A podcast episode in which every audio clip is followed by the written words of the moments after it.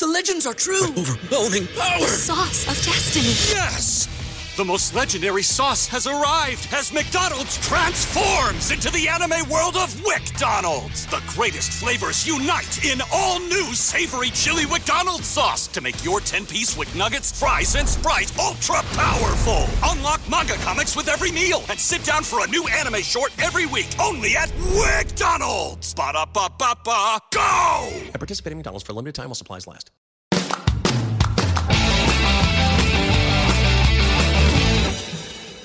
Thanks again for joining us. Today I am sitting down with Robin Hanson, who is an associate professor of economics at George Mason University and a research associate at the Future of Humanity Institute uh, of Oxford University.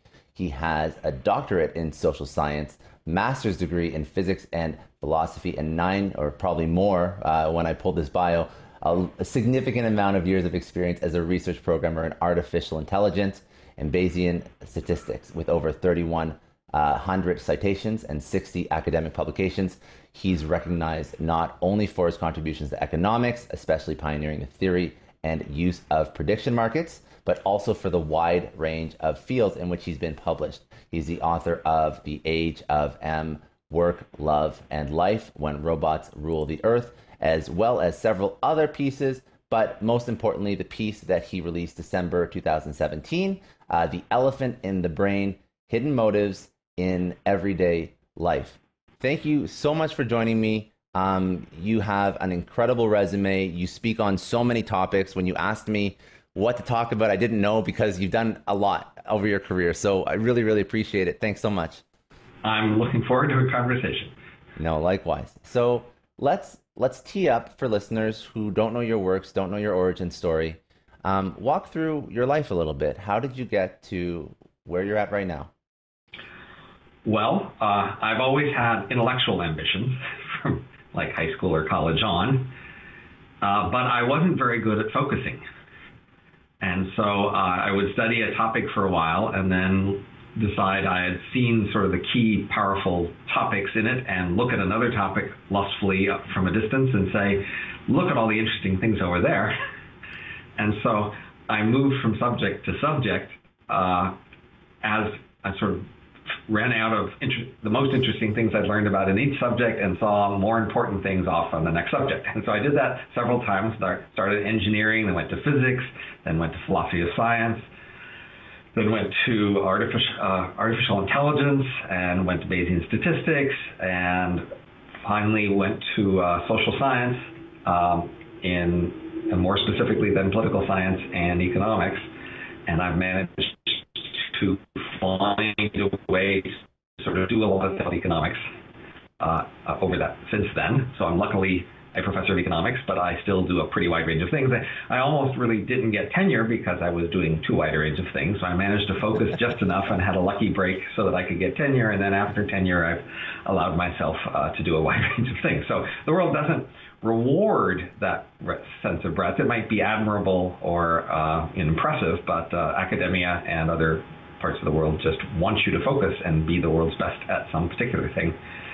Even though most amateur intellectuals want to spread widely, and in some sense, that's one of the main failure modes of people who don't become professional intellectuals, is they fail to focus enough. And yet, you've managed to become a professional intellectual while simultaneously failing to focus on multiple topics.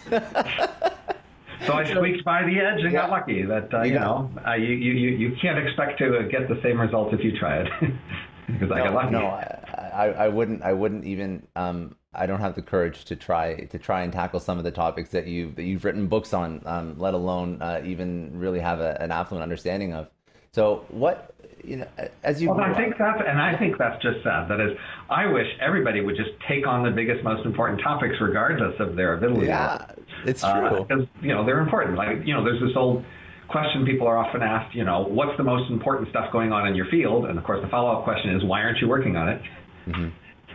And uh, many people, really, most people, honestly, admit that they're not working on the most important stuff.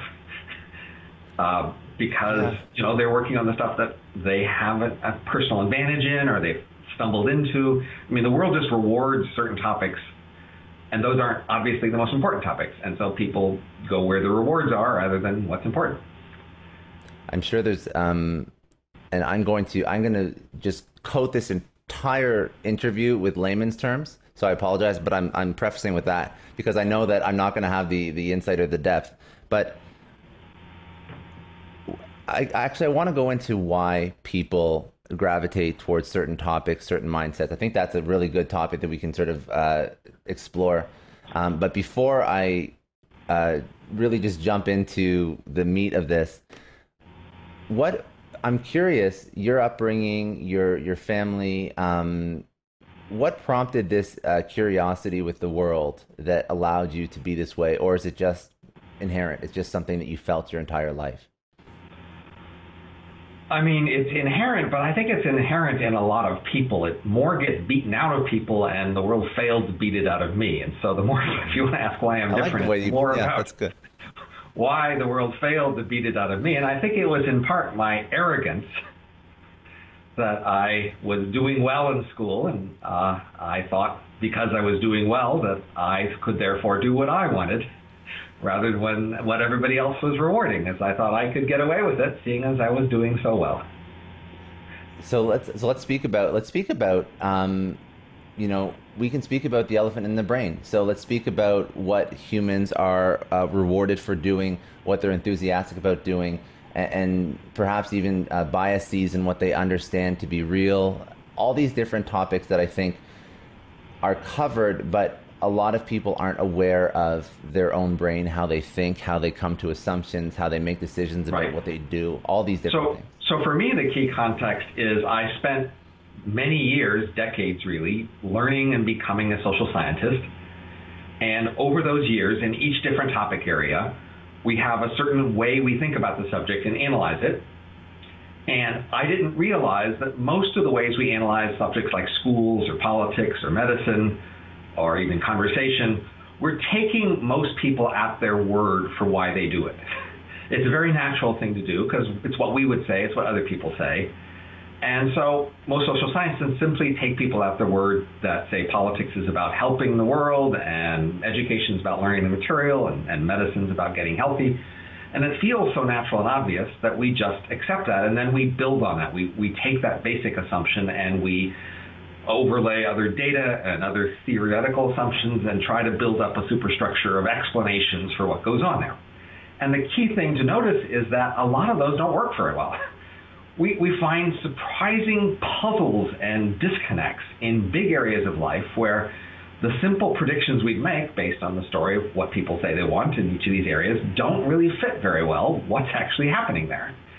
And so we struggle a lot to explain a lot of strange human behavior. The big insight that I think other people in history have known that we're not original, but that's being neglected now, is this idea that if you would just go back and change the basic assumption about what something is for, you can explain a lot of these puzzles much better. A lot of things make sense in light of that. If only you will simply set aside your conception about what something is for, what you think it's for, and ask, well, what could it really be for? And to to back up the the initial the initial um, uh, I guess uh, story as as to why you know politics want to do good for the people, um, education is a certain way. All these different stories that we're told and then we just accept. Explain to me. Um, from uh, I guess from an organizational point of view or perhaps a psychological point of view, why are these the stories that uh, I guess the the higher ups or the the people that want to portray a certain narrative feel that they need to teach us? Why can uh, the complexities not be understood by the average person? Because the so, average I mean, person. it, it is natural to presume there's some authorities pushing this, but this really isn't about authorities pushing. This is us naturally presuming and our ancestors for the last 100,000 years doing similar things. These are just all natural ways all humans have always tried to portray themselves. And so, I mean, there's this puzzle we can get into why would people be wrong about what they do and why they do things. But uh, the story here is that we are all wrong and we've all been consistently wrong for the, pretty much the same reasons for a very long time. And it's not authorities pushing it or some new cultural change. It's just human nature to be wrong about these things. And is that is that uh, is that an evolutionary or a safety mechanism that prompts us yes. to be wrong? So, so the key idea is we are wrong because it's in our interest to be wrong, because we want to project a good image or a, a safe image to the people around us. And these wrong motive descriptions are safer and nicer looking. So that's the key point. Uh, you, your conscious mind, likes to think of itself as the king or the president of your mind. It's running things. It's the CEO. It's handing out directions and listening to feedback. It's not. It's better to think of it as the press secretary.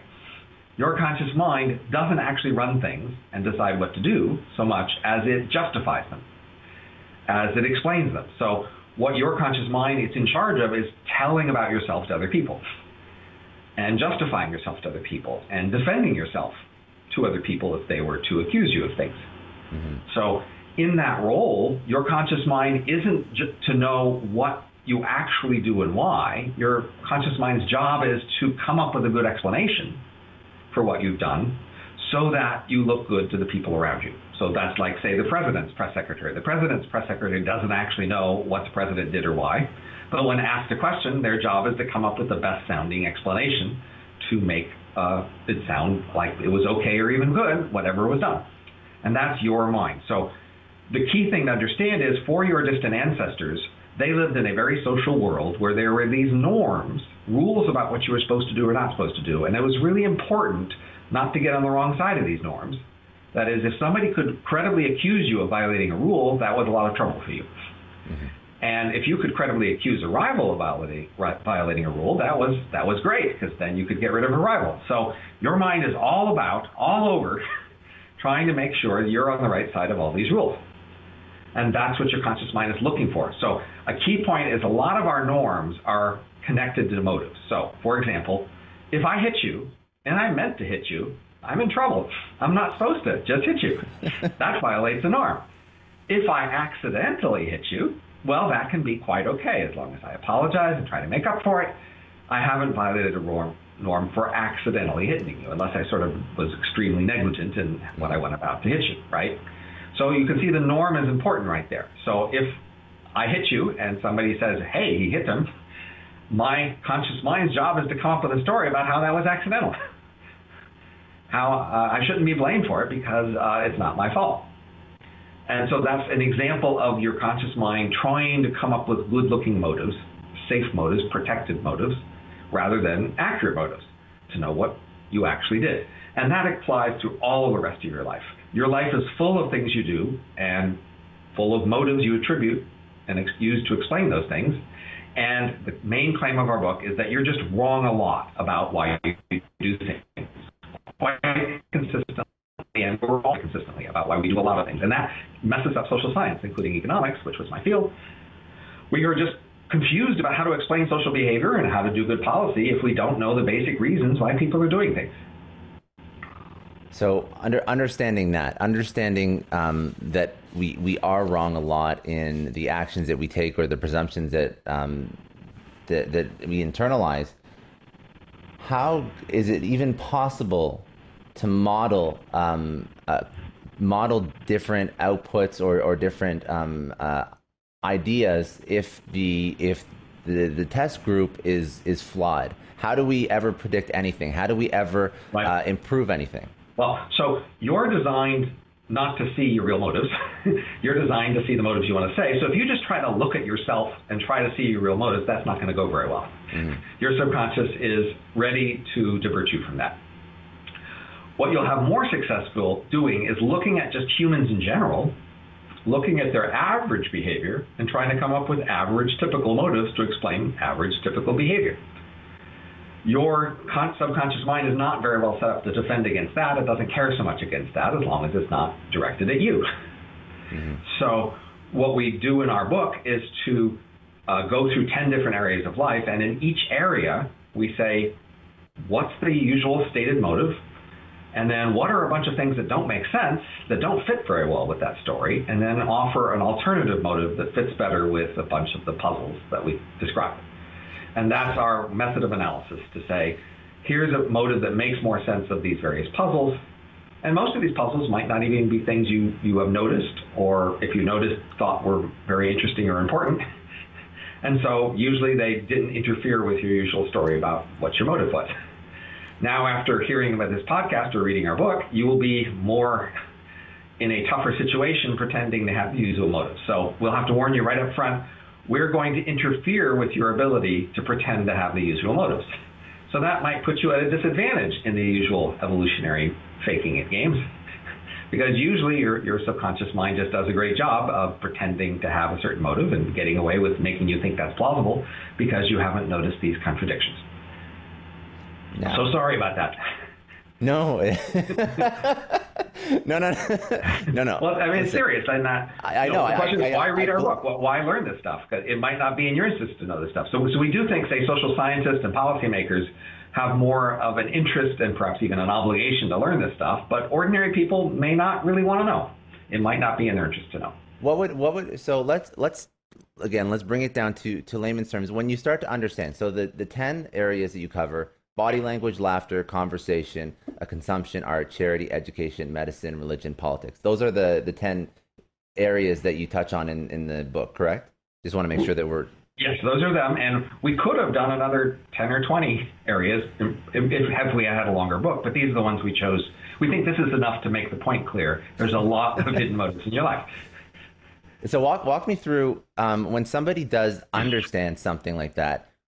Let let's pick an example uh, whatever one is is top of mind uh, for you. What would what would be brought to light when somebody understands hidden motives in any of these topics?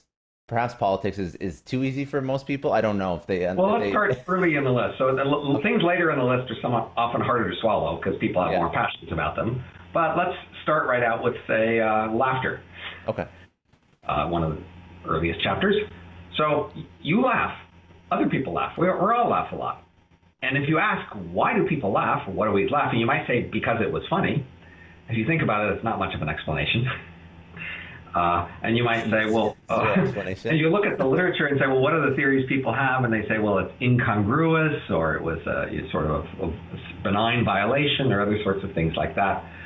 And these work a little bit, but not that well. And so the first order of business is to collect these puzzles. What are the sort of features and data points that we know about laughter? Especially ones that are puzzling. Well, one thing that's puzzling is that speakers laugh more than listeners. Uh, and uh, people laugh a lot more when it's social than when it's asocial, uh, enormous range of times more. And uh, we laugh about a lot of things that would be actually pretty embarrassing to say straight out loud uh, without laughing. Uh, so, for example, we might laugh at the joke, uh, don't drop the soap in the prison shower. Mm. Ah ha ha. Now, if you think about it, it's literally laughing at prison rape, which in most people's conscious mind isn't the sort of thing you should be making a lot of fun of uh, because it's a terribly serious, sad thing. So, why would we laugh at that joke? Um, our standard theory that we're just taking from literature is that um, laughter is a play signal you do many things for real, and then you also do things in play. So children and play and small animals will play fight, play run, play chase, play climb. And in those play modes, they don't quite do the real thing. They don't have the claws out, for example. But they'll try to go through the motions in order to practice what they would need to do later for real. Humans are very social, so we do a lot of play. A lot of our play is social. And since we have these norms and they're very important, a lot of our play centers around violating norms or not violating norms or enforcing them or not. So laughter among humans is often about doing something that would seem to violate a norm, but doesn't really hurt us. And so the key thing is that when we're playing, the thing that can go wrong is that somebody actually gets hurt. So even when small animals are play fighting, one of them might actually get bit, one of them might start bleeding, and at that moment, they need to stop playing. So playing animals and humans all need to be watching out for whether anybody's really getting hurt and checking to see whether we're still playing. And so they need a way to say, oh, stop, we, we need, we're not playing. And also a way to say, we're fine, let's keep playing. And laughter is basically a we're still playing signal. Hmm. You are doing something that looks like it might hurt, but it doesn't hurt, and you're saying it doesn't hurt.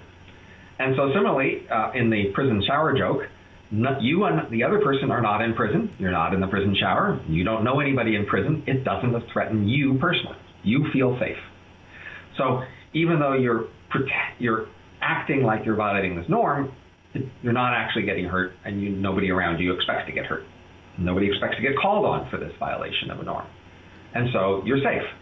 And so we're doing this all the time with laughter. We are playing violating norms, going up to the edge of things and checking that we all feel safe. We're okay. And it feels very good because it bonds you to people. You realize, well, they could call me on this and they could, you know, rat, rat me out and report me for this violation, but they won't because they're my associates and we're all having good fun here. I was I was just reading a point um, that you mentioned as well about it, also in line with laughter. You mentioned that babies laugh more with their mothers. How does that? And I'm just curious as to why you indicated that piece in particular. Well, I was probably just listing a lot of little correlates that we know of. but ah, okay, I mean, I you know, but but the key point there is, uh, you know, it's a signal of feeling comfortable, and so mm-hmm. you do it with people you are comfortable with. And so, for example, people often say, "I fell in love with him or her because we laughed, or he he or she made me laugh," right? Well, what is that saying? It's saying you fall in love with somebody who you are comfortable with, right? Yeah. Who who you can violate norms who you can break rules or pretend to break rules, and they will be okay with that, and they will protect you, and they will not, you know, you, you can do play fighting with them, and they won't really hurt you. Now, now the when you when you engage with that and you start to laugh, does it mean that you're coming from a place of feeling uncomfortable, and then the laugh brings that brings you together or, or allows you to feel psychologically safe? Well, it, it, has to be a plausible violation that might hurt you, right? It's, it's not it has to have a bit of a tooth. So you know you can see this from stand-up comics or something. If they if their jokes are all about cereal boxes or putting on socks, it wouldn't be, have much of an edge. They call it, yeah. and so it wouldn't be as funny, right? So they have to go to an edge where there seems to be some risk of somebody getting hurt. Yeah. Otherwise, uh, it's not edgy, and then it's not funny. Uh, it's funny, it's reassuringly funny when you go to that edge and then you say, aha, I'm still safe. I mean, of course, it's like even being on an amusement park ride, right? You go on a roller coaster or something else like that. What's the fun? It's because it feels dangerous, but you're not hurt. If you actually got hurt on the roller coaster, well, that oh, wouldn't be fun. Not funny anymore. No, no. Not fun, right? No. But if you just sat on a park bench, that's not fun either.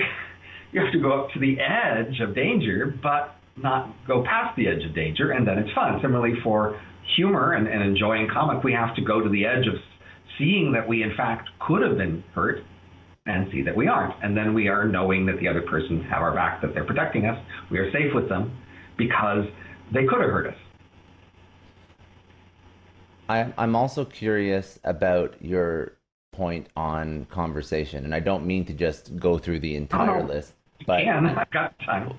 but I, I, I, was reading um, a, a, segment on the piece of conversation about how conversation uh, does not usually involve the exchange of useful information. Right. And it's more meant to show off our mental ability, which I thought was interesting. See, now we're laughing because it's uncomfortable. Right. exactly. or, or, maybe it is comfortable. We're, we're, trying to make it comfortable, but it's it's an awkward topic. It's not a fun thing right. to think of. We are now vulnerable because yeah. this topic is applicable to what we're doing right now, and so yeah. we're now vulnerable to the accusation that we are showing off right now, which is a no-no. You're not supposed to show off. And so we laugh because we are somewhat confident that we each won't actually attack the other person on this ground. Yeah. We feel safe enough there, but we feel enough at risk so as to make it funny. I like that. Now, now, now, laughter. I I can I can see how that could be an eye opener for someone, but I don't think that's going to, you know, r- change their entire world. Whereas conversation, right. conversation is something we do every single day, right? right. You so, laugh so, at someone, yeah.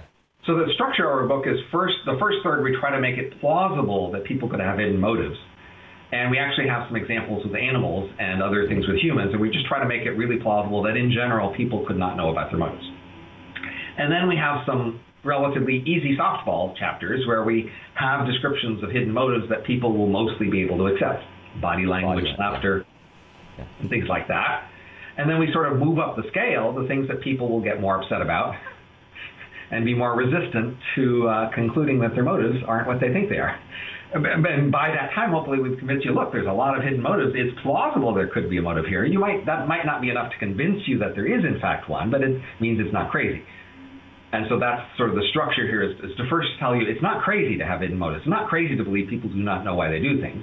Mm-hmm. And we can go through some of those other examples if, if you want.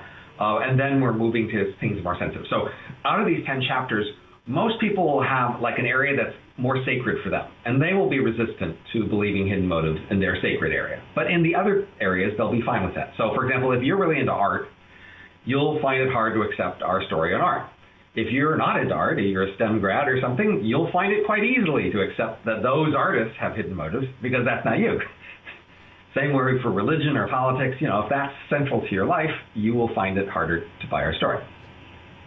Now, the question I have that sort of permeates all of these is if somebody is very self aware and they do want to truly understand hidden motives, even in the topics that they hold so dear and they're so passionate about, how do they, is this, I don't know if it's an easy answer, how do they open up their mind a little bit to understand things that run contradictory to their own so, beliefs? As I said, the key idea is to not think about yourself.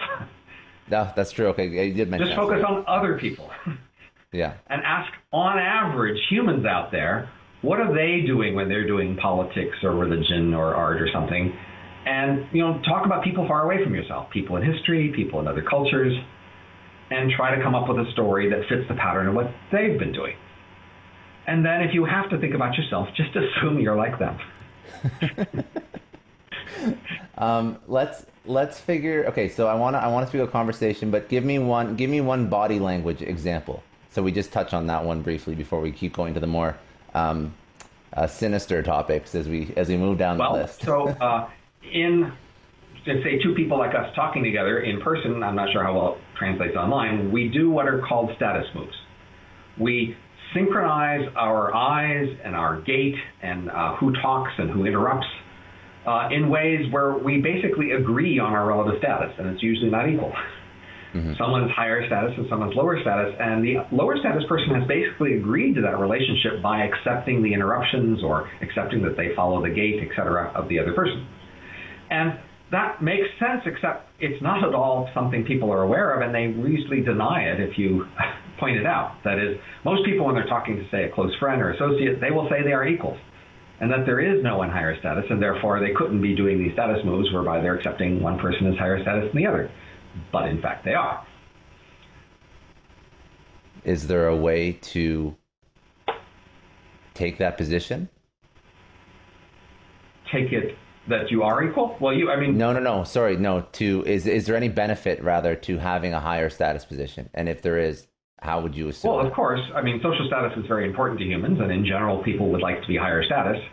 But people also like to agree on the relative status. And if you are in fact lower status than someone who is higher status than you, it's often valuable to you to create a positive relationship with them whereby their higher status reflects well on you because a higher status person deigns to interact with you and seems to respect you. So, uh, you know, unless you want to fight them for higher status. Uh, so sometimes when people are interacting in conversation, it looks visibly awkward because they have not agreed on a relative status. And they are fighting over that higher status. And that happens sometimes, but somewhat rarer. Uh, but that shows you that what happens when you are not agreeing on relative status. It's not smooth. It's not natural. Very interesting. Very interesting. Um, I, the only reason I brought it up is because I've I've interviewed a few other uh, sales individuals that that walk through the psychology of selling and the status and the framing of status is important in in that aspect as well, and that's sort of a business context.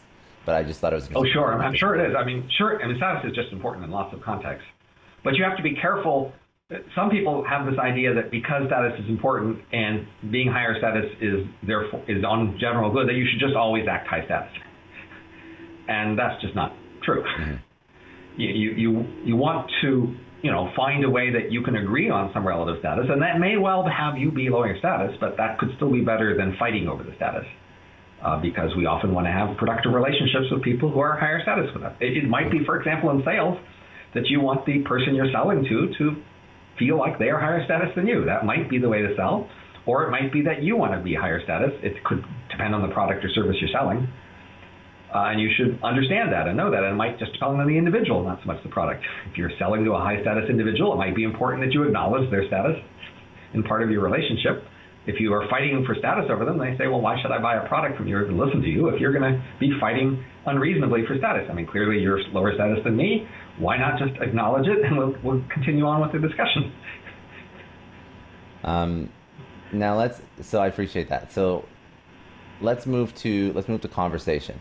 So All right. we're, we're, we're chatting. Um, apparently, we're not exchanging much useful information. I would argue, I think, because I think you are exchanging a lot. But well, it's the- about it's less about Yeah, useful, more I mean, it's more about the word useful and less about the word information. So, Okay. I mean, clearly, when people are talking, it's information, right?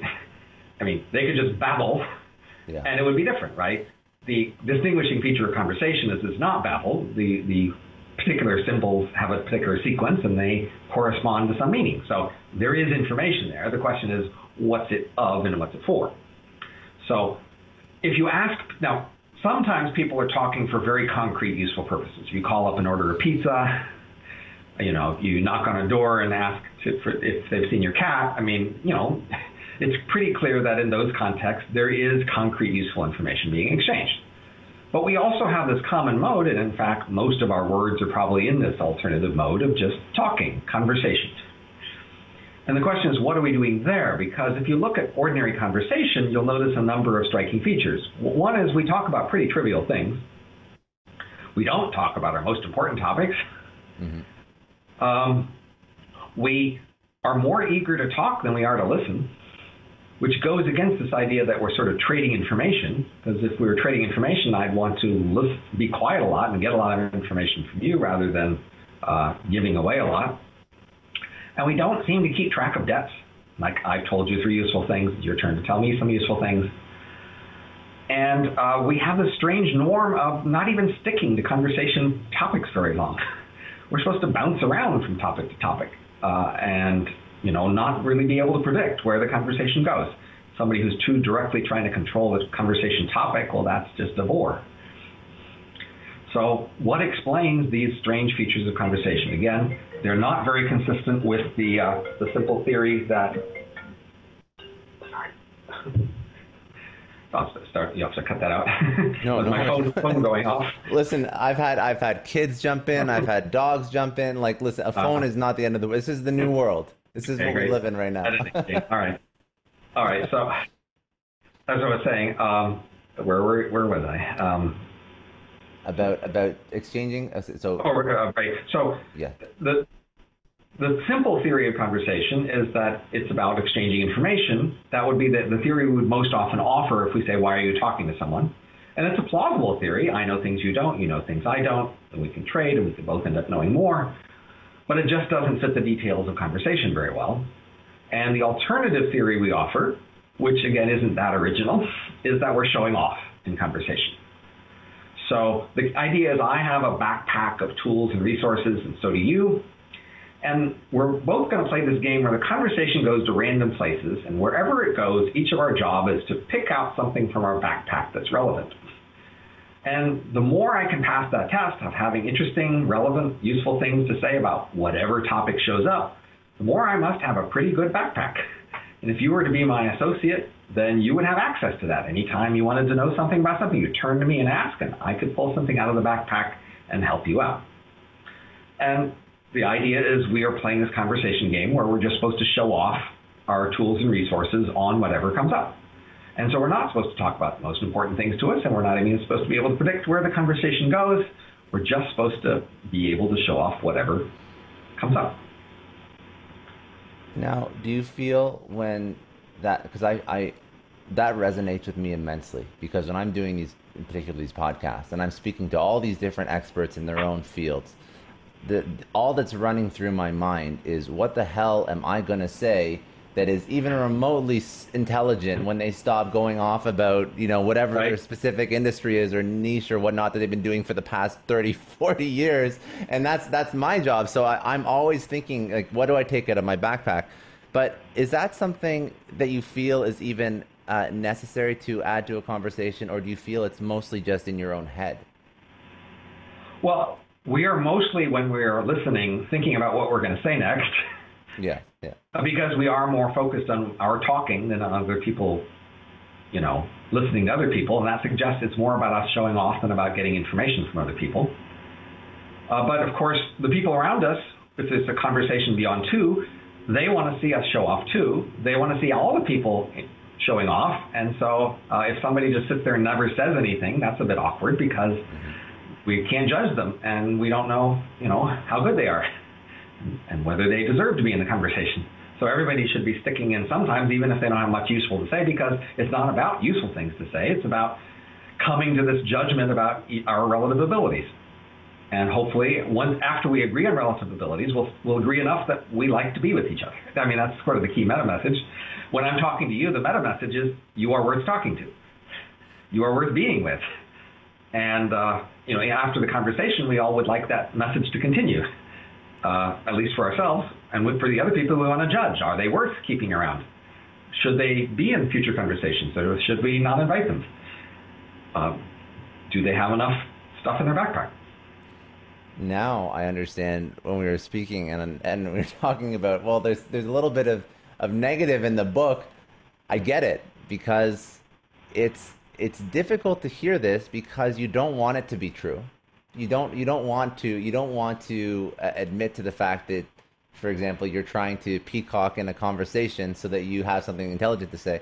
Um, but it's almost like you can't escape the construct that society fits you into right? You can't escape you can't escape what that norm is which is it's a little bit sad because you're right. When you say something smart i want to say something smart. And people listening want to hear you but they also want to hear me.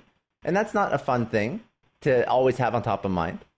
Well, it's, kind of fun to be winning and doing it well, but it's still not fun to admit that that's what you're doing because of the key norms. So part of this, understanding all this, is understand sort of key human norms. If the norms were different, your attitude and behavior would be different. And so one thing to understand is humans have this norm against showing off. Now, that's actually kind of hard to believe if you look at what humans are doing all the time because they're showing off all the time. Yeah. And it's done pretty transparently but it's still done a little bit under the surface. You know, somebody goes on a vacation and they come back and told you all the wonderful things they saw. They're still on the surface pretending that they just had a good time and they want to share that with you. of course, we all know they're showing off about where they went on the vacation and you know what they were able to afford and what they were able to do, but we don't call them on that usually. And all through other sorts of conversations we have, we know people are showing off in all other areas of life. I mean, people get a degree, they're using it to show off. They have a nice car, a nice house, nice clothes. They they went exercising. I mean, they're doing lots of things to show off. But nevertheless, we have this norm that you're not supposed to admit to directly doing things to show off. You're always supposed to be having some other motive. You like to play sports. You love the thrill of activity. Know that you're not trying to be healthy or impressive. That's a side effect that you don't mind, but it's not your purpose for doing it. Why? Why is that? Why? I, I have no idea why. I, I, everything you're saying is 100% correct, and it all makes sense. And you think about all those uh, use cases you just mentioned. But why do people have an issue showing off? Why does society not accept it? So, so to understand sort of our core human knowns, you have to know what foragers' lives were like.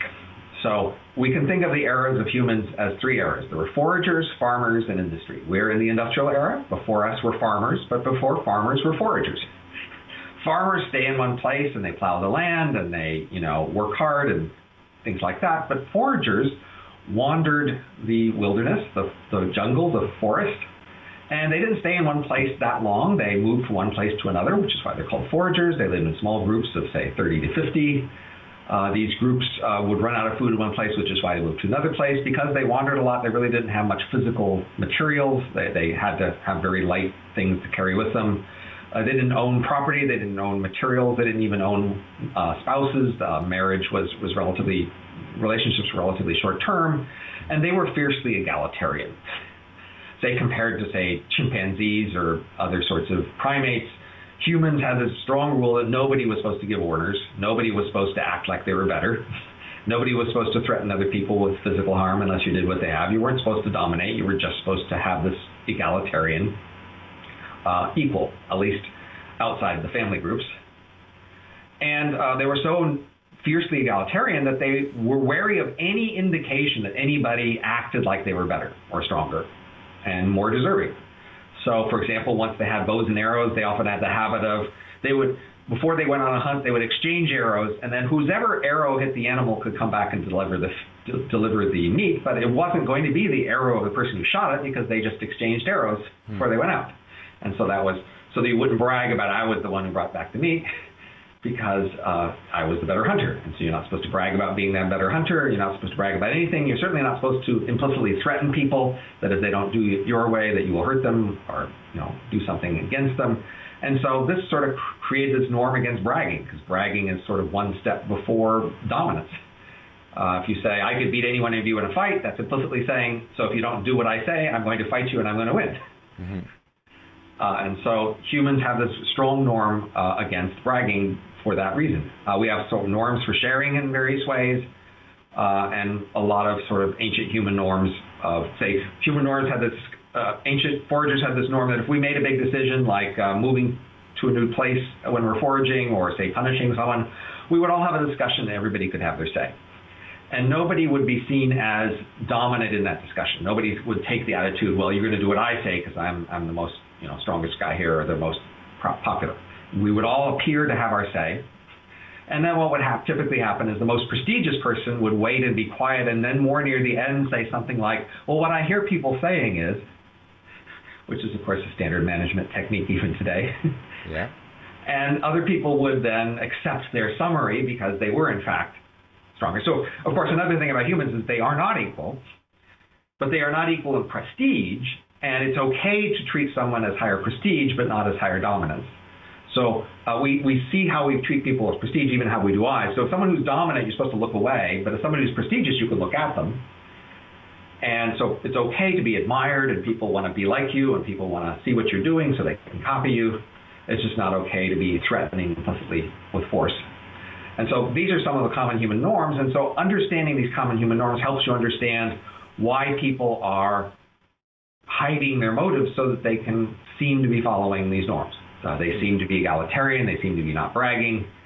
Um, they seem to be sharing, seem to be listening to other people.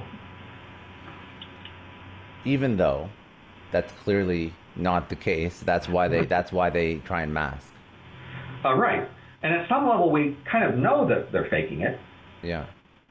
And so there's this interesting question about when there are norm violations, when do we feel compelled to act? And so what we actually have to do is just hide the violation enough that other people don't call us on it.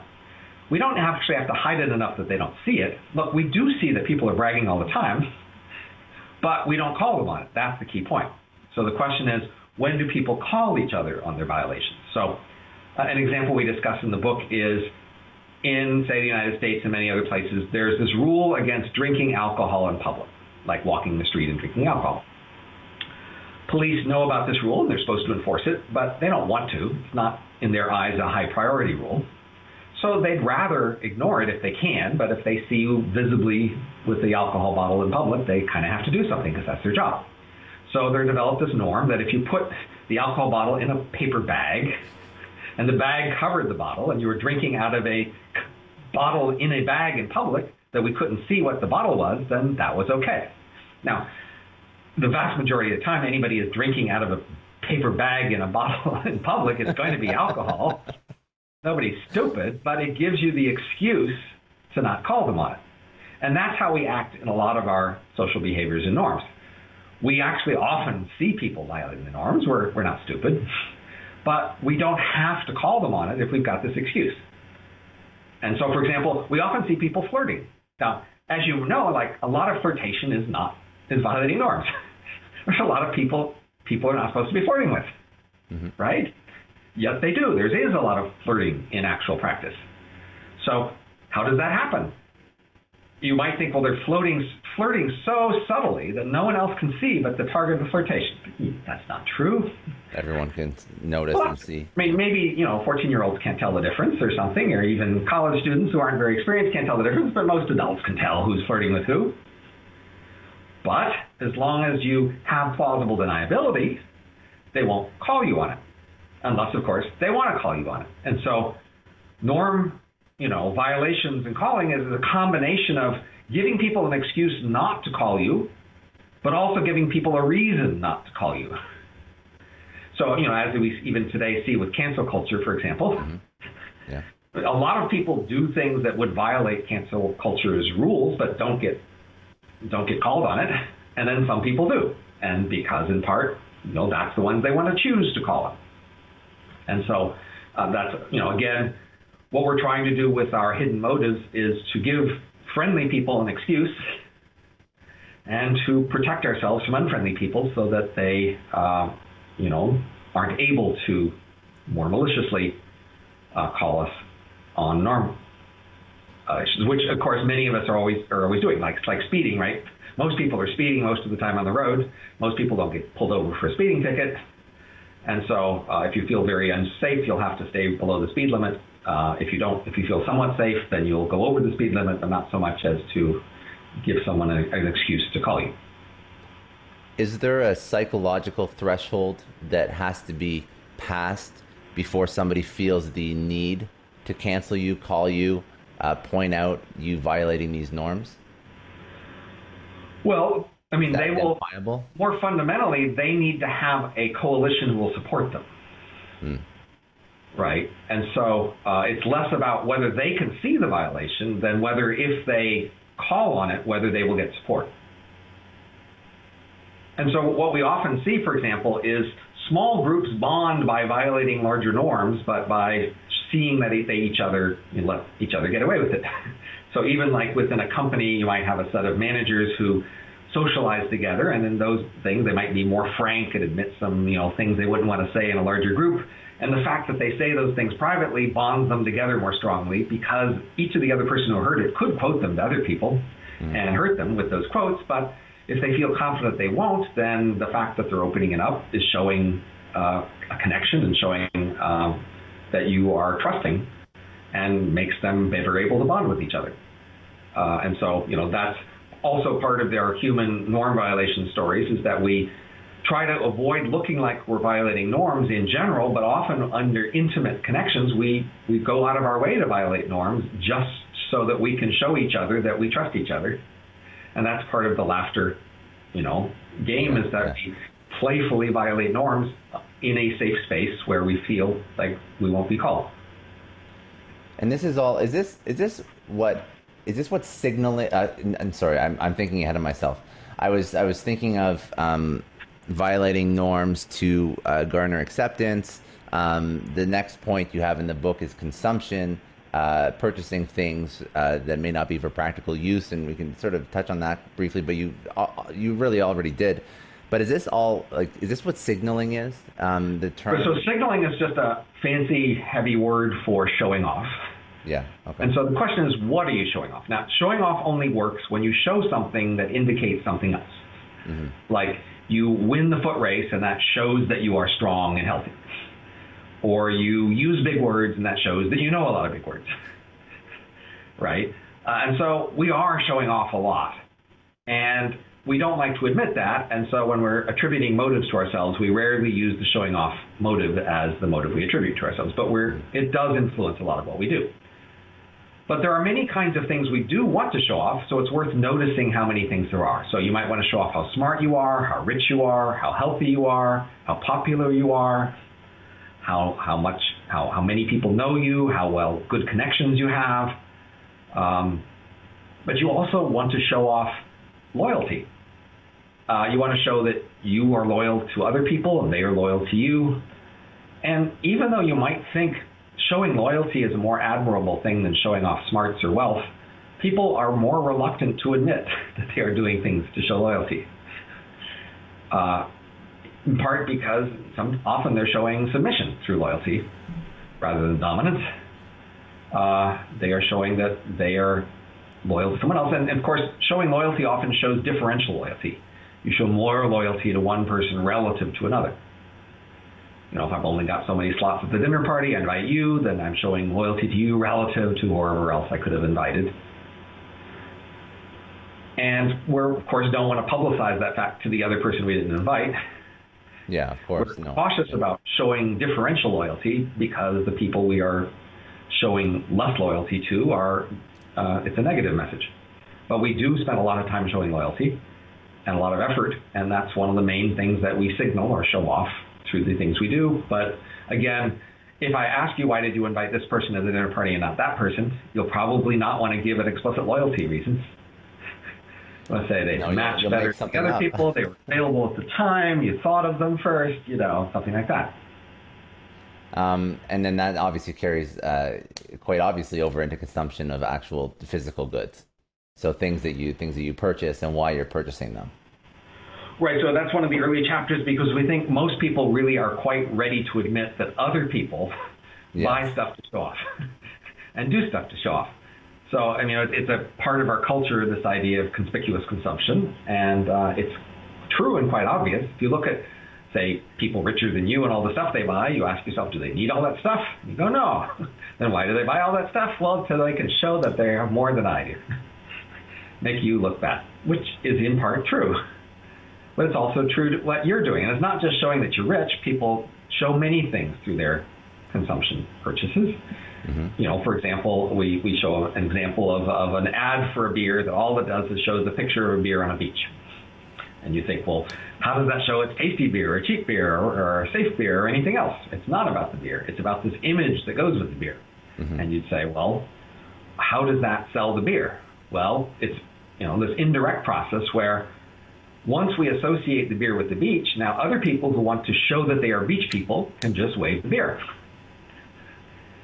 And so uh, advertising and the I want to take a second and thank Indeed. They're a huge sponsor of the Success Story podcast. And as business leaders, we're all driven by the search for better. But when it comes to hiring, the best way to search for a candidate isn't to search at all, it's to match with Indeed. Now, if you need to hire, you need Indeed. Indeed is your matching and hiring platform with over 350 million global monthly visitors, according to Indeed data, and a matching engine that helps you find quality candidates fast. And Indeed doesn't just help you hire faster. 93% of employers agree Indeed delivers the highest quality matches compared to other job sites, according to a recent Indeed survey. You need to ditch the busy work. You need to use Indeed for scheduling, screening, and messaging so you can connect with candidates faster. All the tools you need are in one spot. Join more than 3.5 million businesses worldwide that use Indeed to hire great talent fast. And listeners of the show will get a $75 sponsored job credit to get your jobs more visibility at Indeed.com slash Clary. Just go to Indeed.com slash Clary right now and support our show by saying you heard about Indeed on this podcast. Indeed.com slash Clary. Terms and conditions apply. If you need to hire, you need Indeed. This episode is brought to you by NetSuite. Now, as a business owner, I always remember when my company hits a growth spurt. It's great, but then you realize that things start to break. Things are taking three times as long. Manual processes start to bury your team in paperwork and admin, and you really don't have one reliable source of data or truth to understand how healthy your business is. If this sounds familiar, you have to know three numbers 37,000. That's how many businesses have upgraded to NetSuite, the number one cloud financial system. 25.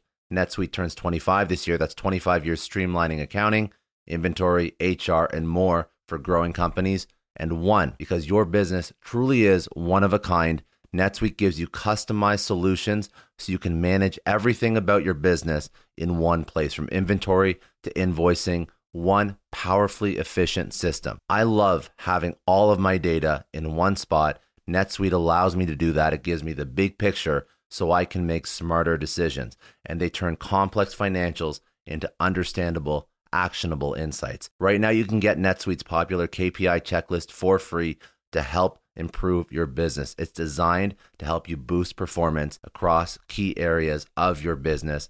Go to netsuite.com slash Scott Clary to download the checklist and see how one complete system can transform your growth. That's netsuite.com slash Scott Clary. Get more control in your business with NetSuite. Just a quick question. Have you ever had one of those oh no moments when you realize that you accidentally deleted a huge file? Or worse, your whole computer dies. I know I have. It's happened to me a lot, but don't sweat it. The sponsor of today's episode, Backblaze, they have your back. It is unlimited backups for all your Macs, your PCs, or even your whole company, and it's really affordable, under a hundred bucks a year. If you're running a business, they take the stress out of protecting everyone's data. If you need more bells and whistles for compliance, so on and so forth, they have enterprise options too. Honestly, losing data sucks, but Backblaze makes getting it back easy. They have restored billions of files. They offer tons of restore options, including rapid recovery in an event of data loss or ransomware. And you can access your backed up data from everywhere and anywhere in the world using their web app, iOS, or Android apps. It's been recommended by the New York Times, Inc., Macworld, PC World, LifeWire, Wired, Tom's Guide, 9 to 5 Mac, and tons more. And best, you can try it fully featured with no risk at backblaze.com slash story.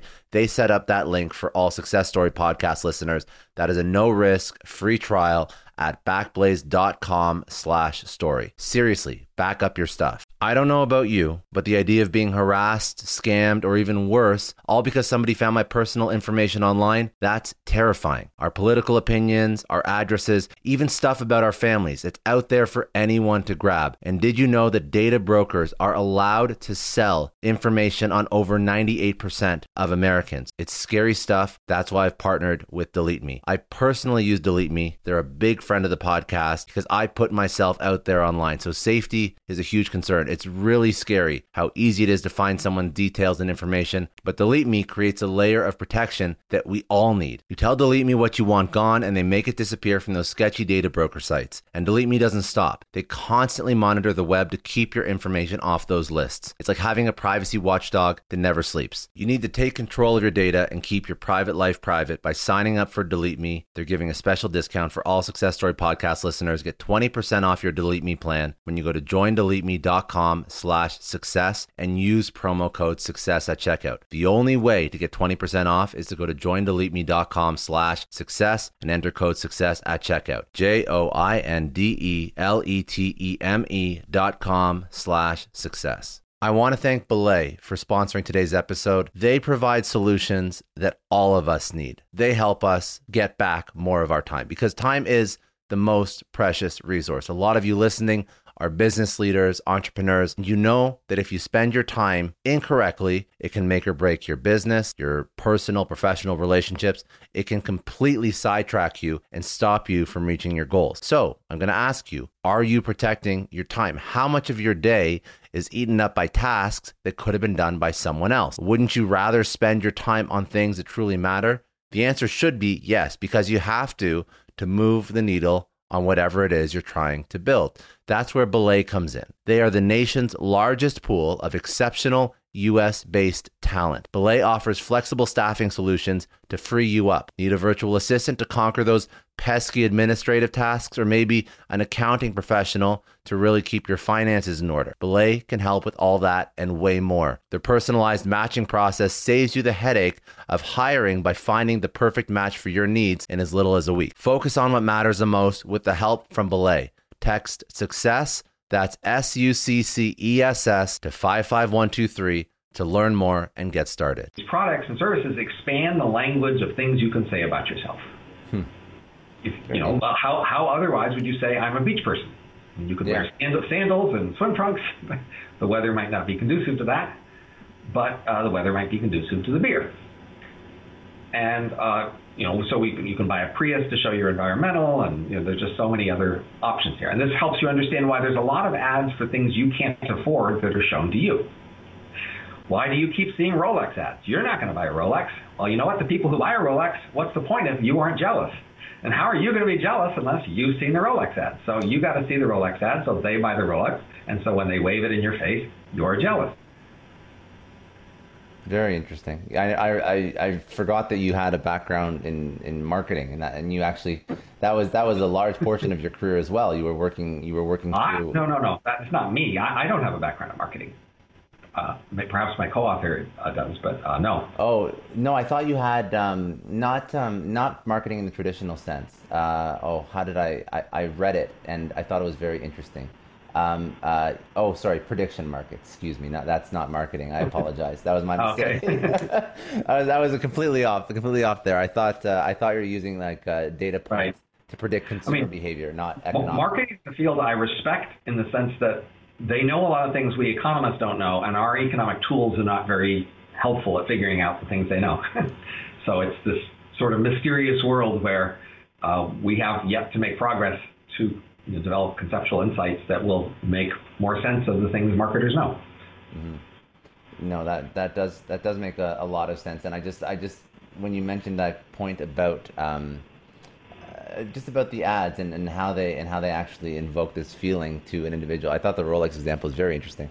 Um, I find marketing to be incredibly uh, incredibly interesting. How smart some marketers are and what they can actually the feelings and the emotions, and and also that uh, you know why you're showing a Rolex ad to somebody who's never going to buy a Rolex. Is that even is that thought through, or is that just uh, by accident, by chance that they, this is the the result well, of the dichotomy? I'm an academic and a professor, so of course I focus on arguments that can be elaborated explicitly and that are elaborated explicitly. Mm-hmm. As you know, most people in the world aren't academics or professors. They function in the world and they get things done, but they don't reason about it as explicitly or as abstractly. So, uh, you know, they in some sense know implicitly how to do things, but they could they are less able to give you an abstract reason why. Mm. But you know, that's obviously not very necessary for the world to function, because the vast majority of people can't give you abstract reasons why they do things. They just do things. Uh, it's our job as an intellectual to try to make sense of what people do and to give an explanation for it. And of course, even to explain how it is that they can do things even though they can't explain them. Um, so those are, I guess that, uh, I guess that sort of tees up the the four introductory chapters because after body language, laughter, conversation, and consumption, then you go into some very specific like art, education, charity, medicine. Um, I would love to what, what, which one is your particular favorite that triggers the most amount of people? Medicine tends to trigger the most amount of people in our society. So, in the United States, in our era, we are especially respectful and even worshipful of medicine. Yeah, uh, it's yeah. one of the sacred things the U.S. tells itself that it gave the world. So the United States thinks it's a great place, and part of why the United States says it's a great place to itself is that we gave the world some really big things that are really valuable that nobody else gave them before we gave it to them. and one of those things is medicine. I mean, other things are, of course, we got rid of communism and Nazism, and we gave the world civil rights, and we have the world's best schools or things like that. But it's uh, it's medicine that's one of the most distinctive things we say we gave the world. And so United, in part because the United States is far beyond the average of the world in terms of how much respect we give medicine and how much resources we devote to it. So, uh, our book is talking about trying to explain the average worldwide and in history attitude toward medicine. Not so much trying to explain why the U.S. is exceptional or different. And again, our, our book is first about just average, typical human behavior. But uh, in the United States today, because we give so much extra respect and attention to medicine, then it is more sensitive to people. It's sacred to many people. Mm-hmm. Many people say, you know, my grandpa would have died if not for medicine, or my father would have died if not for medicine. And so, you know, medicine is just terribly valuable and terribly important. Well, um, so they're not they're going to have trouble hearing our message about medicine. So let's say it though. Let's do it. Uh, the usual story about medicine is pretty simple, pretty well known. You can get sick. Uh, it can hurt. It can kill you. There are these experts called doctors, and they can help. They're expensive, and they're kind of hard to judge their quality. And so you need insurance to pay for it, and maybe regulation to judge who's good. But uh, and you need to do what they say, even if it doesn't make sense, because uh, that's the key to this powerful medicine thing. And you know, it's the powerful thing that science gives you, which is why science is great, and the United States gave the world, which is why the United States is great, and you know, things like that. That's the story of medicine. Then, of course, the next step is going to be the puzzles, the things that don't fit with this simple standard story about medicine. And the biggest in your face thing right from the beginning is that we see almost no correlation between health and medicine, which has got to sound like a crazy sounding claim. So what that means is when some people and places get more medicine, those people and places are not healthier. Now you might think, oh, oh, well, of course, I won't go to the doctor unless I'm sick. So you're going to see a negative correlation between health and medicine, and that the people who go to the doctor they're going to be sicker than average, right? Does that explain it? Well, no, because we're looking at say taking a whole population of people who are all well, and then saying making some of them have more medicine and then tracking them over time to see whether over time they get sick and whether they get well and whether they're on average healthier. And that's where we don't see the correlation. We don't see this correlation not just in geographic regions like counties or hospital areas in the United States or even nations across the world. We don't see it in randomized experiments. We've had a few of those, not so many, where we take some people and we just give them more medicine by, say, giving them a lower price for medicine say free. So if you take some people and you say, you guys get free medicine, ta-da, here you go. Then those people, in response, choose more medicine. They say, okay, I've got to set up an appointment and I'll be there on Tuesday, and they go get more medicine. And we track them over time, and they're not healthier. And that's got to be a real puzzler if you believe the simple standard story that the reason we get medicine is to be healthy. Can I can I ask what what the definition of of healthy and what the definition of medicine is? Like, are we speaking like like when you say healthy, it would make sense to me that somebody who uh, you know is clinically obese is not going to get healthier if they get more uh, you know Benadryl or you know like like I want to understand right. like what that sure. what that definition. Is. So is. the simplest way to define medicine is medical spending. Okay. I mean, obviously, medicine is thousands of yes. little different things. Uh, you know, we need a way to count among all those little different things. We could do it by mass of medicine. That doesn't sound very good. We could do it by hours that you spend with them. That might be better. Mm-hmm. But the, the maybe the better economic measure would be spending. How much are you spending on medicine? And the, the usual measure of health is living or dying. Now, yeah. people are also, even when they're alive, can be more or less healthy. And we measure that as well. Uh, but honestly, most variation in health is living or dying. So uh, living or dying is a nice first cut. Um, although in some of the experiments they weren't big enough to really see much variation living or dying, and so then we have to use measures of functioning. Basically, we we say what can you do in your world life that you want to do, uh, what versus health being in your way. And so some standard measures of that. And so you know, for for health, it's either are you dead, or it's can you function. It's a good, it's a good, uh, a good litmus test for health. right, and for, for amount, it's mostly spending, although it can also be hours or number of doctor visits. That you can also study based on that. But the consistent result of however you do that is basically not much correlation.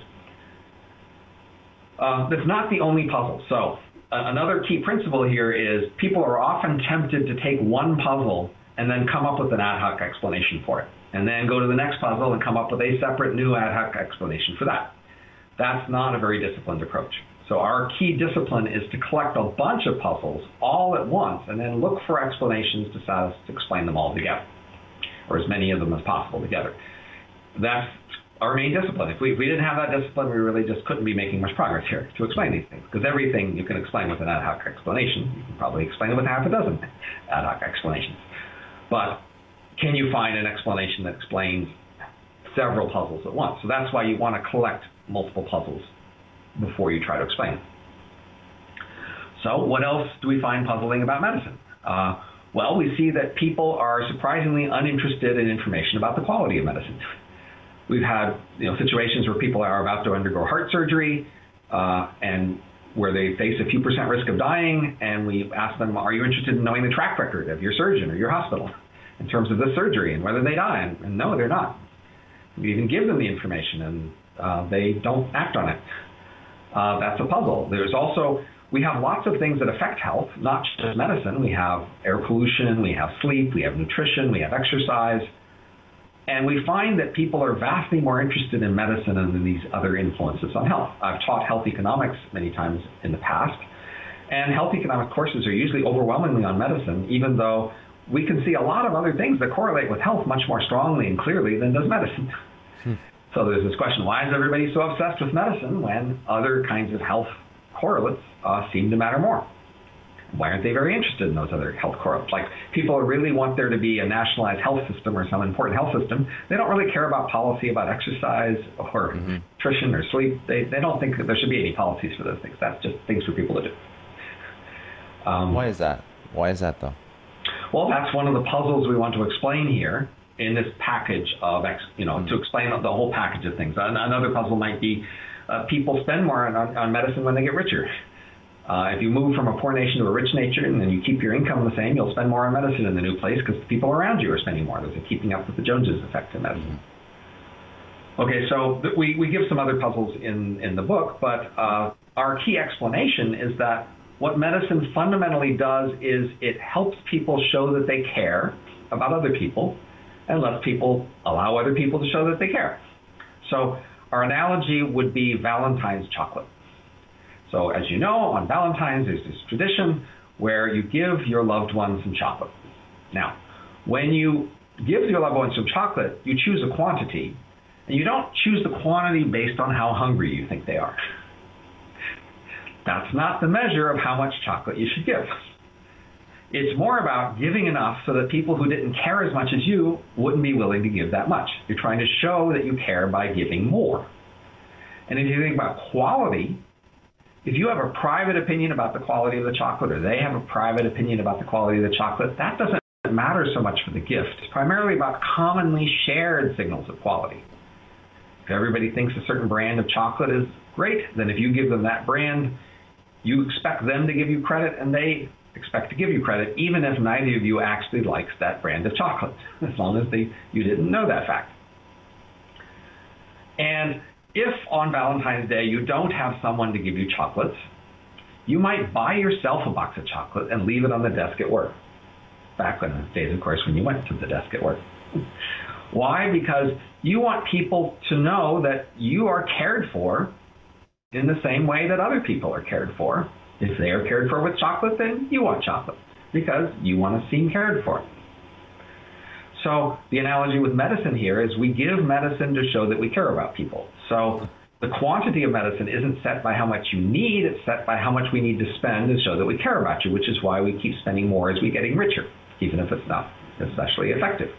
And it's why we don't care very much about the private signals about the quality of medicine, although we're very sensitive to public signals about the quality of medicine. If I tell you privately some surgery is effective or not, you really don't care. But if we all have a perception about this hospital being high quality or something, then you care to be give, taken to the high quality perceived hospital because that's an, something that um, will indicate whether somebody cares about you. And if you don't have other people to buy medicine for you, you'll buy it for yourself. I just find it fascinating. Um, apology, I didn't. I'm. I'm just. I'm just laughing as you as you go through this because everything you're saying is not um, illogical and is is nothing that as you lay it out and you explain it is counter to what we could assume to be true, right? It's not so far fetched. These aren't technical points or obscure details or something. These are pretty basic features of your world. But I can see why about. people could be triggered. because they are saying things about your motives that you don't necessarily want to admit to. You don't want to admit that you're primarily focused on showing that you care about people or having them show they care about you. And that makes it awkward. Mm-hmm. Although you might you might think that researchers would be excited by this. So, you know, our book isn't necessarily something ordinary people should read if in fact it'll make them harder to you know, be, have the usual delusions that are in their benefit. But you might think that economists, social scientists, policymakers, they should be interested in the topics because it's less about them personally and more about the worlds that they're trying to study and uh, help. So you would think policymakers would be excited to read this book because it helps them understand this world they were struggling with. That you know we so far have struggled with good policy to help medicine or policy to help education or even conversation. Uh, but uh, once you have these insights, you think, well, now I will be in a better position to make better policy. Uh, but we have not really seen much in the way of policymakers excited about um, these insights. We mostly see ordinary people saying, yeah, that's true, that makes sense. Um, it satisfies my curiosity about how the world works. Uh, but much less, we've seen social scientists like want to build on. So, like for example, we have these 10 chapters. As I said, you could do 10 or 20 more chapters. Mm-hmm. What I hoped for somewhat is people saying, okay, I'll do another chapter. I will take this basic idea and I will apply it to one more area of life and see how where we can go with it. We have seen almost none of that. Is that is that because the policymakers, social scientists, uh, economists, they they still have to sell the idea to the public and to themselves. yeah, and to themselves. So, so yeah. we have this. So I mean, our topic of when we discussed conversation, we talked about ordinary person-to-person conversation, but actually, what we have described also applies to media conversation and academic conversation, and even policy conversation. All these conversations pretend to be about sharing information but they're really more about showing off your mental toolkit. So in academia, for example, people will write a paper and talk about how it's policy relevant as if some policymaker was supposed to like read it and do something with it. But in fact, it's mainly to show off their ability to do difficult things. It's a pulling something out of the backpack. Mm-hmm. And so academics don't really much care about whether their paper will be applied in any way, and they don't really try very hard to make it useful. They are just trying to show off their mental backpack of tools and conditions. And again, because there's fashions and topics, they want to stay with the current topic. And that's also true in the policy world. There's a rule of thumb in the policy world. There's no point in issuing a white paper on a topic that hasn't been in the news in the last two weeks. Just no point. Nobody will care. You have an idea about how some policy should be different, but if the news media is not talking about it, no other policy people are not interested either. Mm-hmm. Why? Because they only want to talk about what's in the news lately because they want to follow its usual conversation rule of talking about whatever the current topic of conversation is. And so if topics that our next chapter in the book you could do isn't one of the current topics of news media conversation, well then it won't be of interest. Similarly, if in the current topic the motive you would come up to explain is not a motive people want to hear about, that will not be a welcome contribution to the current media conversation on the topic. I want to do. I want to do. Thank you for that. I want to do one more on politics. I just want to um, understand what a political decision is and what it isn't, and why we come to those decisions. And I think it's relevant given the fact right. of you know, well, everything again, going on. This is something that if you are involved in politics or political activism, you will find it harder to accept about yourself, although you might find it very easy to accept about your political rivals. Mm. And you so focus for the moment about your political rivals and what explains their behavior. And I have the slogan politics is not about policy. So if you ask people, why are you involved in politics? What's the point? The usual answer will be well, I am a do-right, a Dudley do-right, if you will. I am trying to push political opinion in a direction so that political action will be pushed in a direction. We will elect different people who will adopt different policies, which will then have different effects on the world. That's the usual story. And that roughly explains from a distance why people would be talking about politics and why they might march or write articles about it and why they might vote for some people why those people might take political positions. And so, again, as in all these other areas, it's not crazy on the surface. You have to dig a bit beneath the surface to see the puzzles that don't fit very well with this simple story.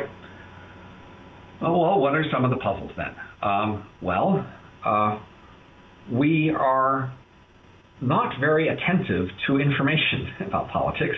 We're actually qu- quite gullible relative to other areas of life about our political opinions. We're very emotional about our political opinions.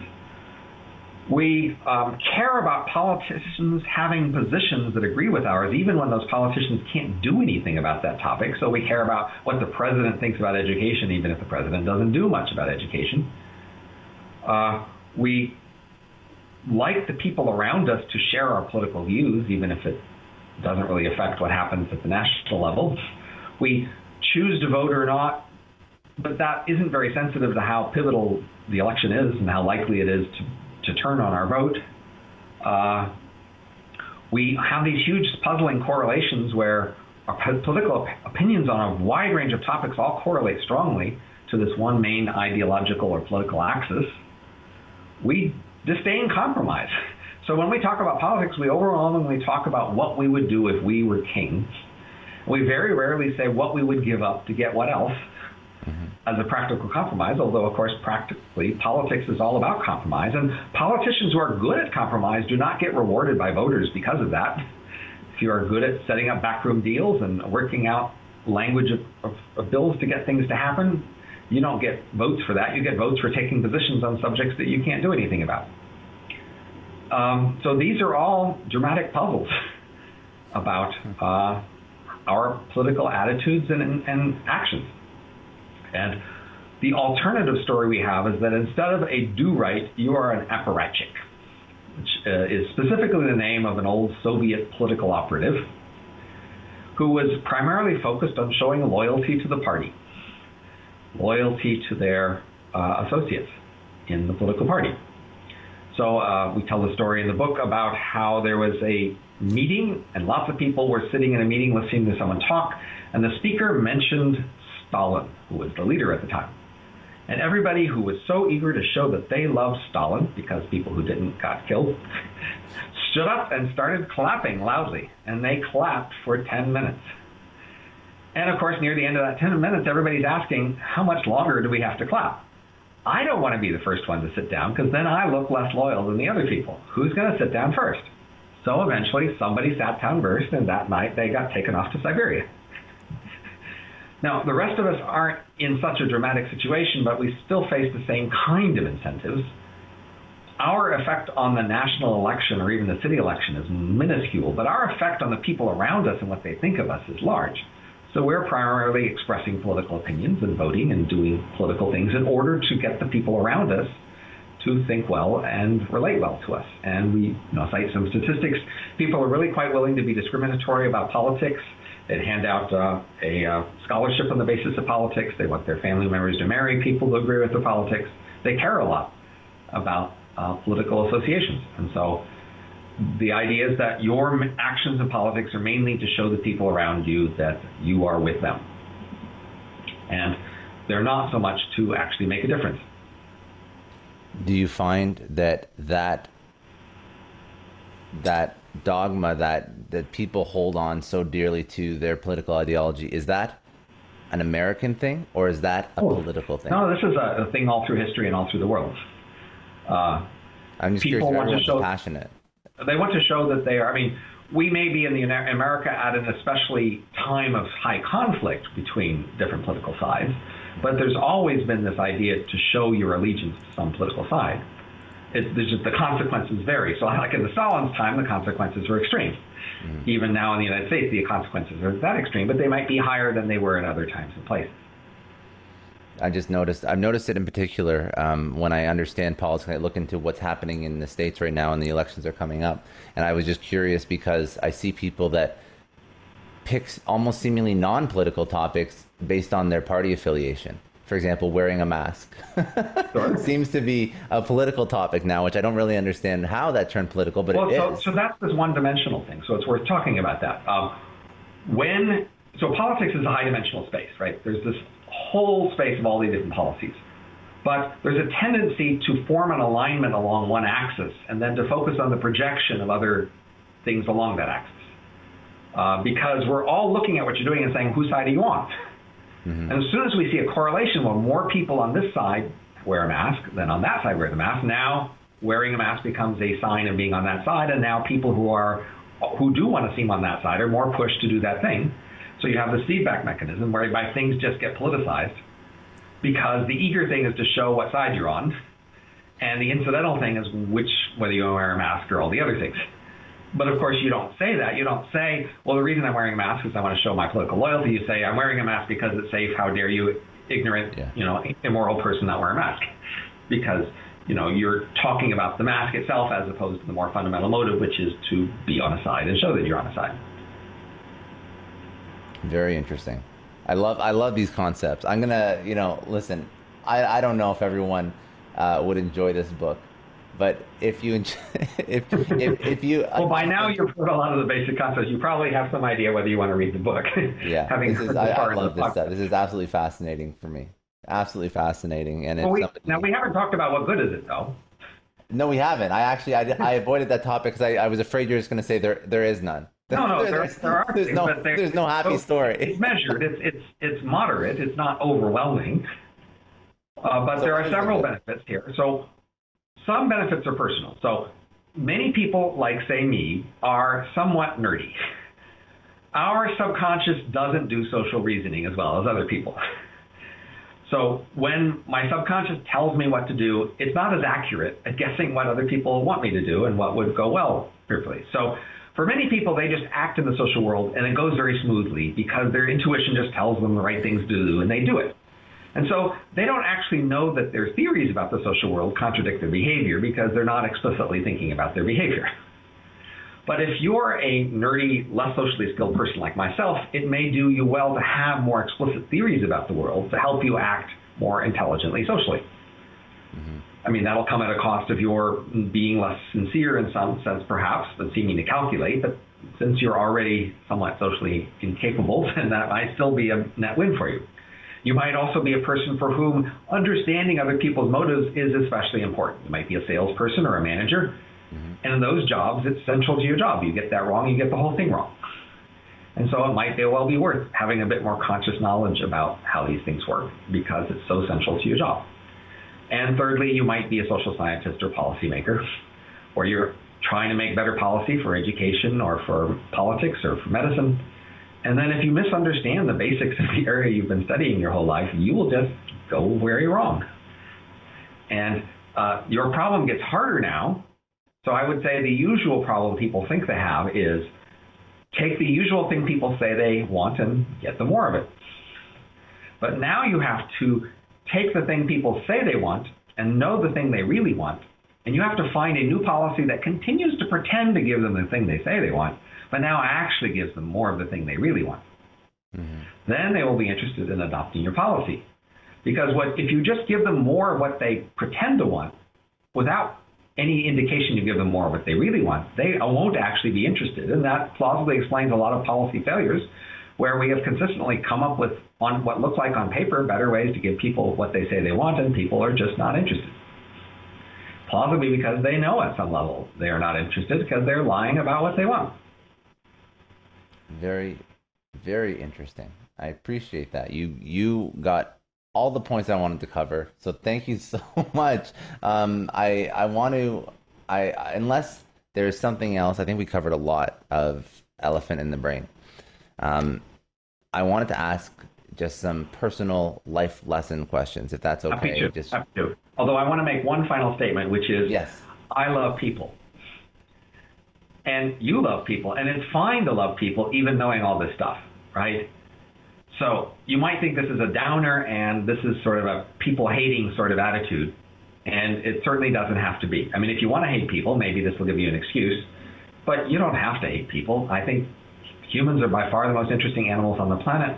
We're in some sense the most admirable planet animals on the planet in terms of how well we can cooperate and the nice things we do for each other and for other animals. Uh, and so humans are great.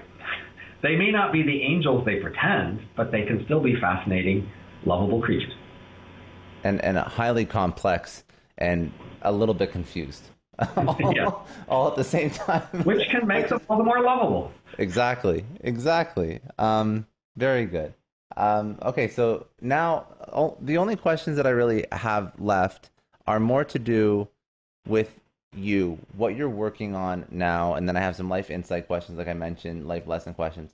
So you've done so much over your career. What what are you interested in now? Um, what are Well, you what's your next book? Like I always have been struggling, I'm struggle between lots of little interesting topics that come across every day versus focusing on a long-term project and setting those small things aside. That's been my conflict all my whole life. So my, my plan for my next book is about paying for results, how we can reform a lot of different areas of life by creating institutions where you basically measure what you want and you pay for it. And we could reform medicine and law and a lot of other areas of life and politics in particular through paying for results. It's a simple concept, but it just hasn't been pursued as far as it, you can go with it. And I wanted to just show how far you can go with the idea. Uh, you know, it's not something that I expect people to immediately adopt. I'm sort of a setup for the long run. I'm often like trying to create books that will sit on the shelf in the long run, and later on someone will pull it off and maybe do something with it. But uh, that's sort of the idea of the next book I want to be writing on, and I have you know a lot of stuff already on it. But um, there's all these little things that come up every day that tempt me away. Like just today, I was tempted to think about uh, paternalism because this is something I've written on in the past, and uh, I just realized that I could say, well, the key thing to understanding paternalism is really about dominance, and people are just pretending to care about other people. and so, I mean, I realized I hadn't said that as directly and strongly as I could, and it's a relatively simple thing to say, but paternalism is where we have policies that like tell other people what to do as if we were a parent, and it's something of a theoretical puzzle because you could just give people advice instead of forcing them to do something. But we don't just give them advice, we do force them to do things. And the question is, why are we bothered with that? And there's a lot of argument about why that. But I think the simplest explanation is because many of us are control freaks. If you just look at your ordinary lives and the people around you, you know there are control freaks around you. What does that mean? There are people who just push harder to get their way. Not just to make sure they can run their life their own way, but to do shared things their way that make us all you, your group go to their restaurant or to have the vacation at their favorite time and they push even farther to get you to do things their way. They may criticize your order what foods you eat or wh- whether you exercise enough and things like that. Why do they do that? Well in part because it feels good and they win. I mean they dominate. Humans have this tendency to sort of struggle for dominance and one signal of dominance is people do things your way and I think that's just such a familiar feature about personal interactions that I think we should, when we look at the larger political sphere, we should just say, well, that's the same thing going on there. We should, why even presume it's something different? I mean, people say it's different, but I, I did this poll yesterday, I guess that finished yesterday, basically saying, in, the, in your world, the people who are control freaks, do they correlate with do-getters? And the answer was yes, three to one margin. Uh, people who are do-gooders are also tend to be control freaks. Why? Because in some sense they were trying to rationalize their push their pushing. They're trying to make you and everyone do things their way, but they're saying they're doing it all for your own good. Uh, that's a common thing. People and managers do that, of course. People yeah. people fight to become a manager, but when they are a manager, they say they're doing it all for everybody's own everybody's collective good, right? So it's this very common thing to rationalize the push for dominance, the push for control, in terms of trying to help everyone. And that just makes, to me, is a very simple story about paternalism. It, it should be the default story. It doesn't mean that it's never useful, because, of course, it's good to have leaders, right? Just because people try to become leaders out of selfish reasons and they gain selfish benefits doesn't mean we don't need leaders. But it does mean we should have just a default suspicion that we need a higher standard than them claiming they are useful for us to accept it, right? So we should have some, say, default presumption against paternalism and then allow, in particular cases, that to be overturned. Just like among our friends, we have a default that other people can't just tell you what to do, even if they're pushy and more dominant. Uh, you know, it's your life and you should be able to do what you want. And uh, they have to overcome that presumption to uh, push you out of it. Anyway, that's something on my mind in the last day. You, you were asking about something. I, I am no, I'm curious, uh, and and to follow up with that, it's a very interesting topic. Um, and again, the book will obviously be another really, really interesting read. But when you when you put so much effort into thinking on a topic and putting together a work and speaking on it for a period of time, do you not? Do you, why do you not double down and and not want to uh, further uh, gain acceptance of a particular topic or further teach it or or see something to like through to fruition a little bit more than switching to something completely different i feel like um, you're doing a um, disservice yeah. to to your knowledge no, no. to be quite honest it's, it's a very basic uh, deep question so first i'll say like ordinary people's basic reaction to intellectualism is to be a dilettante right if you just take an ordinary person, you talk about interesting topics, they will jump from topic to topic. They won't focus their life on one topic, right? Mm-hmm. So it's just humanly natural to want to sort of have encompassing views on everything and to not spend too much time on any one topic. That's just human nature. Okay. And so you have to overcome that to make someone become a specialist. They have to see these strong career rewards to be a specialist and to be induced to become a specialist. And so you could say, I'm lazy and have allowed my ordinary human nature to to influence my actions more than I should. I'm not self-controlled or disciplined enough. That would be one interpretation. Uh, another interpretation might be to say that, well, maybe I've specialized in sort of the high level thinking and I'm not so good at all the details. So, you know, there, there's there's room in the world for people who specialize at a more abstract level and a more making the connections level and sort of noticing the very basic points level and less on the getting into the details. So, I mean, it's you know, in some sense, a lot of being a intellectual, of just being a worker of any sort, is deciding what is my specialty. What what will be the thing I put skills in and that I am good at relative to what other people are good at.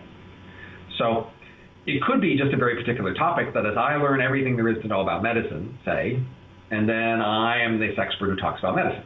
And then I have this point about medicine, but then I know a lot about it. Now the question is, well, so say I have this basic point about medicine, which I've just outlined before. Might ask, well, if I learned a lot more about medicine, how much would that really help me make that general point? It might get me invited to conferences more or into journals more, but then I couldn't be making that general point. I'd have to be making all these other points. And so what a lot of people do is they invest in credibility in an area by doing a bunch of specific things, and then they have a point that isn't very connected to all the things they use to get credibility. That's just the thing that gives them a license to say something. And a lot of academia and intellectual world is that way. When people actually say the points that, that most matter, most of the rest of their intellectual world wasn't a preparation or support for that. It was just credibility. It just made you seem more authoritative, and so that we would listen to you on this thing you said. But actually, all the other work you do didn't actually make much difference on this point.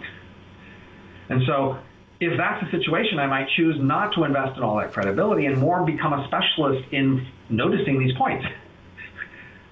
And so if you want to like notice the high level point, then you want to have an experience about seeing a lot of other high level points that are somewhat similar at that level of abstraction. So I think that even though most people over their career they start to slow down at a certain, you know, at a certain age, if your specialty is connecting things across a wide range, you have the scale economy that the more things you've seen, the more things you can connect. And so you will peak at a later age because you're still collecting uh, so analogies, right? So the more, I mean, for each of these things I tell you about, part of what uh, you know makes me feel more comfortable saying is that I can see a lot of things like it in other areas. Mm-hmm. And so I'm focused more on the rather than say go into medicine in great detail, uh, go into other similar things and show by analogy. So, for example, the chapter on education is cribbed from my colleague's book, The Case Against Education, Bryan Caplan. So he dived into education. Now the question is, people are skeptical about his claim about education, even though we're making the same claim in this book. And part of the reason they're skeptical is that just seems like a crazy claim. If all you ever studied was education, then it would seem crazy. It seems crazy to think education isn't about learning the material, because all your life that's been the whole topic you've been talking about in education. I think you can only start to appreciate the hypothesis that education isn't about learning the material when you see the same pattern in a bunch of other areas. And that's the point of our book here is to say, look, there's this idea that makes sense, and there's a whole bunch of areas where it applies to, and I think they each strengthen the other in the sense of seeing a whole package of the same kind of pattern makes it more plausible that the pattern is there in any one area. So I'd say our book makes it plausible that education could be about something else because look at all these other areas that are about something else. That makes a lot of sense. So there is there is a significant uh, amount of of understanding of the diminishing returns, especially in your own career as well, uh, that that you that you see when or an academic sees when they take something on, um, and that's that's sort of what's fueled your your career, and I and I appreciate that. Right. Uh, so I'm taking allowed... finding more discoveries, even if yeah. I can't support them with much authority or you know gravitas. Yes, yeah. I'm not going the gravitas authority route because there, if I wanted to say make the claim I about medicine, I'd want to spend my whole life doing surgery or doing biochemistry or huge statistical databases or knowing the history of medicine in Serbia. I mean, and impressing you with all the details I knew. And then I would be this authority who you might listen to about it. But the point I would make wouldn't be any stronger per se in terms of the evidence. It would just be yes. I was a person you should listen to. Another question. Um, where is a resource that you go to or resources to learn new topics, to understand new things? Well, early in life, I recommend textbooks. Honestly, textbooks are our standard way to summarize a lot of important material all in a dense place. So until you've read most textbooks in most areas, just read textbooks. don't even bother. Don't look at the news because the news is the most recent stuff that changes and doesn't really last. After textbooks, go to review articles. That's a, an attempt to take dozens or hundreds of papers in an area and summarize them all for an audience. Uh, learn review articles, and then once you've read lots of review articles, um, you know at this point I mostly look for puzzles. I just try to track different areas and look for things that are puzzling that stand out as going, well, my usual theory didn't predict that because mm-hmm. that's my data. Puzzles are my data. I now look at collections of puzzles and try to explain them together. And so whenever I notice a puzzle that I'm interested, so just this week I, I noticed a puzzle, I flagged it away, and I, apparently most animals, if you give them a choice between two kinds of food, one that's just sitting there and one they have to work at, they go after the one they have to work at. Except domestic cats, apparently. um, and of course, right? So that's a that's a yeah. puzzle, right? And I just yeah. came across it this week, and that's I go that's gold. I don't know the explanation yet. I'm not trying to make the explanation yet. I'm going to put it in my pile of puzzles, and later on, I'll see what other puzzles are nearby and see if I can find something to make sense of it. Do you delve into any non um, academia works? Uh, are there authors, books that you enjoy, or is that just pure pleasure reading? There's nothing there that can really provide. Well, I like many people, I like movies, and of course, movies often depict a world, and I'm often asking myself, how believable is that world? Or if there's something believable about the world, do my theories predict it? And of course, this is what I can do in my personal life as well. But movies are, give you a sort of set of more dramatic examples. But just in general, uh, I'm constantly asking about the world around me did my theory predict that? Do our best theories predict that, or is that a puzzle? And turns out there's just a lot of puzzles you'll notice in your ordinary life if you bother to look. Just like we talked earlier about people being more eager to talk than to listen. I mean, mm-hmm. most people know that, but do they know it's a puzzle? Do they realize that their simple theory of conversation doesn't predict that? That's the key, is to notice a pattern and then wonder whether your theory predicts it. Because often people just see things, they nod, and it's familiar, and then they have this theory about the world, and they don't connect their theory to the behavior they see around them. They just have a neat little theory they'll spit out for you, but it's not tested against the world. Very interesting. Very, very interesting. And um, now, just uh, I guess pulling out of your career and your success, um, it's a very light question, but I do ask it to everyone, so I apologize if it seems very light, but I always ask um, a simple lesson uh, that you would tell your younger self uh, based on your career. A simple lesson. Um, I don't know if it's a lesson, but there's this simple advice, which is just lives are long. Hmm. So you can do a lot in most any area if you will just stick with it. Because often young people are they're in a rush and they feel like time's up and it's too late and oops, they did the wrong thing and now it's over. And that's just not true. We're rich and we live a long time. And so you didn't apply to the right college or go to the right graduate program or choose the right advisor or you quit and went to work or you made the wrong choice at some point. Fine. You still have 40 years left in your life. You can do a lot in 40 years, even without permission or official endorsement you can just do it. Mm-hmm. I mean, another key point is a lot of people want to learn through school, and you can just learn without school. If you're smart and motivated, you don't need school to learn. You can just pick up books or articles, or even just think through yourselves and just work on it. And so, you know, in some sense, the, the main, main advice is if there's a topic and you want to, it's important to you and you want to go at it, just, just go at it you know, as best you can get help, fine, get help. If you can get teachers to teach you, great. If you find a textbook, great. If you don't have those things, you can just make progress by struggling at it, as long as you will just keep going year after year or even decade after decade. I mean, the problem is people are often interested in something temporarily and then they lose interest and then they drop it, right? And then, of course, you won't make progress after that point.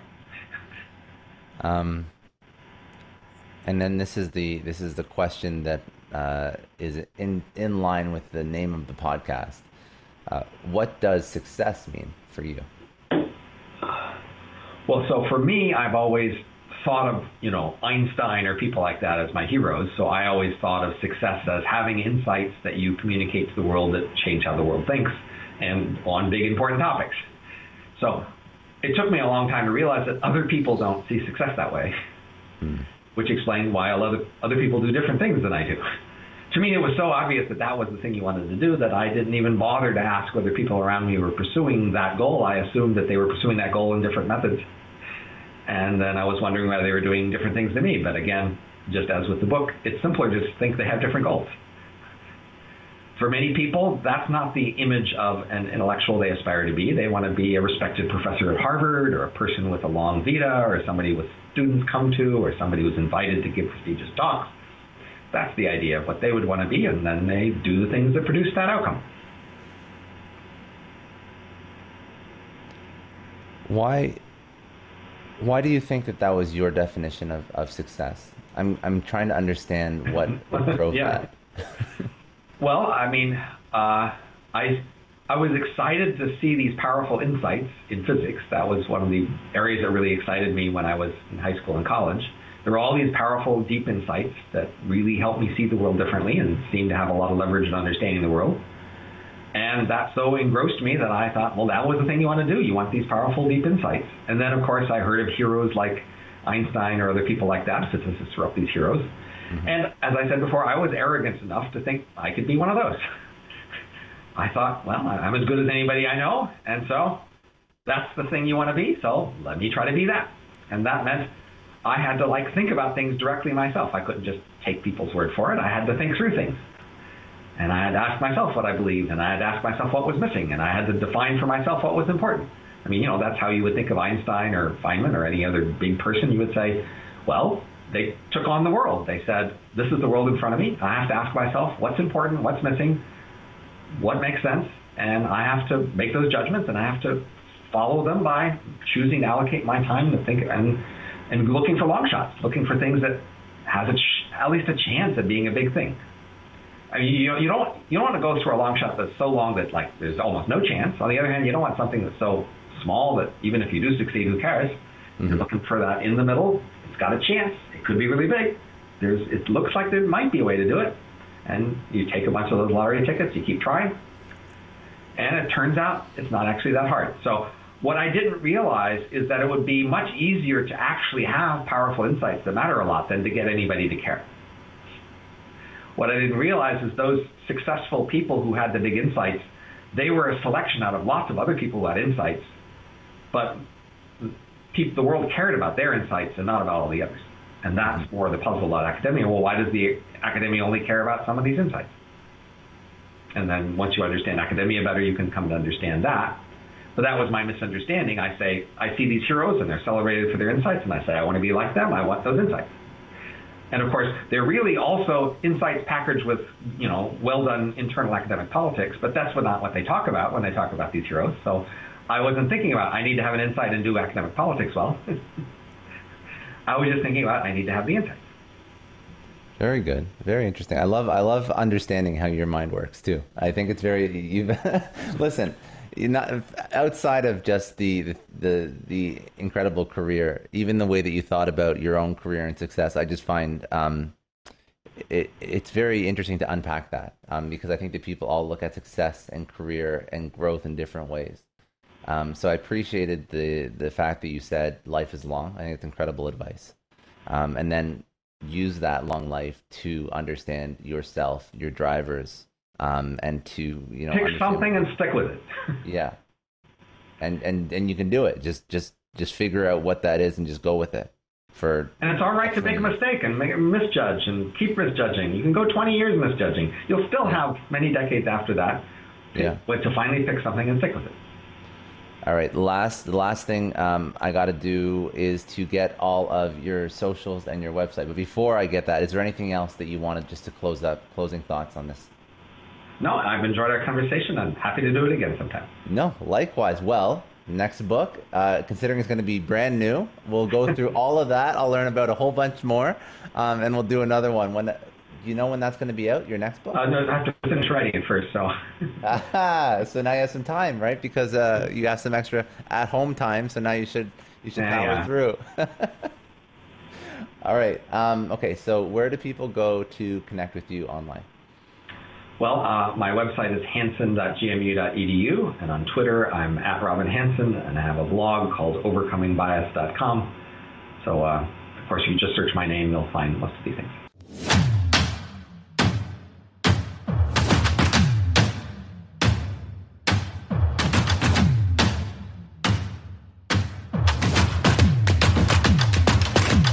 I want to take a second and thank Indeed. They're a huge sponsor of the Success Story podcast. And as business leaders, we're all driven by the search for better. But when it comes to hiring, the best way to search for a candidate isn't to search at all, it's to match with Indeed. Now, if you need to hire, you need Indeed. Indeed is your matching and hiring platform with over 350 million global monthly visitors, according to Indeed data, and a matching engine that helps you find quality candidates fast. And Indeed doesn't just help you hire faster. 93% of employers agree Indeed delivers the highest quality matches compared to other job sites, according to a recent Indeed survey. You need to ditch the busy work. You need to use Indeed for scheduling, screening, and messaging so you can connect with candidates faster all the tools you need are in one spot. Join more than 3.5 million businesses worldwide that use Indeed to hire great talent fast. And listeners of the show will get a $75 sponsored job credit to get your jobs more visibility at Indeed.com slash Clary. Just go to Indeed.com slash Clary right now and support our show by saying you heard about Indeed on this podcast. Indeed.com slash Clary. Terms and conditions apply. If you need to hire, you need Indeed. This episode is brought to you by NetSuite. Now, as a business owner, I always remember when my company hits a growth spurt. It's great, but then you realize that things start to break. Things are taking three times as long. Manual processes start to bury your team in paperwork and admin, and you really don't have one reliable source of data or truth to understand how healthy your business is. If this sounds familiar, you have to know three numbers 37,000 that's how many businesses have upgraded to NetSuite, the number one cloud financial system. 25. NetSuite turns 25 this year. That's 25 years streamlining accounting, inventory, HR, and more for growing companies. And one, because your business truly is one of a kind, NetSuite gives you customized solutions so you can manage everything about your business in one place from inventory to invoicing, one powerfully efficient system. I love having all of my data in one spot NetSuite allows me to do that. It gives me the big picture so I can make smarter decisions. And they turn complex financials into understandable, actionable insights. Right now, you can get NetSuite's popular KPI checklist for free to help improve your business. It's designed to help you boost performance across key areas of your business. Go to netsuite.com slash Scott Clary to download the checklist and see how one complete system can transform your growth. That's netsuite.com slash Scott Clary. Get more control in your business with NetSuite. Just a quick question. Have you ever had one of those oh no moments when you realize that you accidentally deleted a huge file? Or worse, your whole computer dies. I know I have. It's happened to me a lot, but don't sweat it. The sponsor of today's episode, Backblaze, they have your back. It is unlimited backups for all your Macs, your PCs, or even your whole company, and it's really affordable under a hundred bucks a year. If you're running a business, they take the stress out of protecting everyone's data. If you need more bells and whistles for compliance, so on and so forth, they have enterprise options too. Honestly, losing data sucks, but Backblaze makes getting it back easy.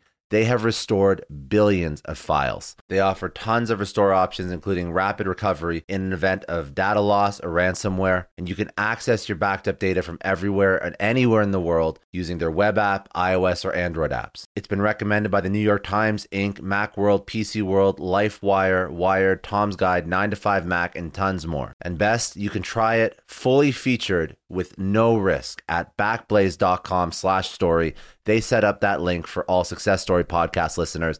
That is a no risk free trial at backblaze.com slash story. Seriously, back up your stuff. I don't know about you, but the idea of being harassed, scammed, or even worse, all because somebody found my personal information online, that's terrifying. Our political opinions, our addresses, even stuff about our families, it's out there for anyone to grab. And did you know that data brokers are allowed to sell information on over 98% of Americans? It's scary stuff. That's why I've partnered with Delete Me. I personally use Delete Me. They're a big friend of the podcast because I put myself out there online. So safety is a huge concern. It's really scary how easy it is to find someone's details and information, but Delete Me creates a layer of protection that we all need. You tell Delete Me what you want gone and they make it disappear from those sketchy data broker sites. And Delete Me doesn't stop. They constantly monitor the web to keep your information off those lists. It's like having a privacy watchdog that never sleeps. You need to take control of your data and keep your private life private by signing up for Delete Me. They're giving a special discount for all Success Story podcast listeners. Get 20% off your Delete Me plan when you go to joindeleteme.com slash success and use promo code success at checkout. The only way to get 20% off is to go to joindeleteme.com slash success and enter code success at checkout. J-O-I-N-D-E-L-E-T-E-M-E dot com slash success.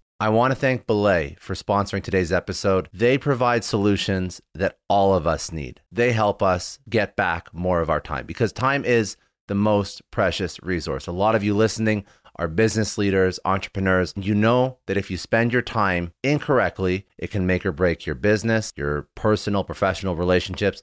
It can completely sidetrack you and stop you from reaching your goals. So I'm going to ask you are you protecting your time? How much of your day is eaten up by tasks that could have been done by someone else? Wouldn't you rather spend your time on things that truly matter? The answer should be yes, because you have to to move the needle on whatever it is you're trying to build. That's where Belay comes in. They are the nation's largest pool of exceptional US based talent. Belay offers flexible staffing solutions to free you up. Need a virtual assistant to conquer those pesky administrative tasks, or maybe an accounting professional to really keep your finances in order? Belay can help with all that and way more. Their personalized matching process saves you the headache of hiring by finding the perfect match for your needs in as little as a week. Focus on what matters the most with the help from Belay. Text success, that's S U C C E S S, to 55123 to learn more and get started.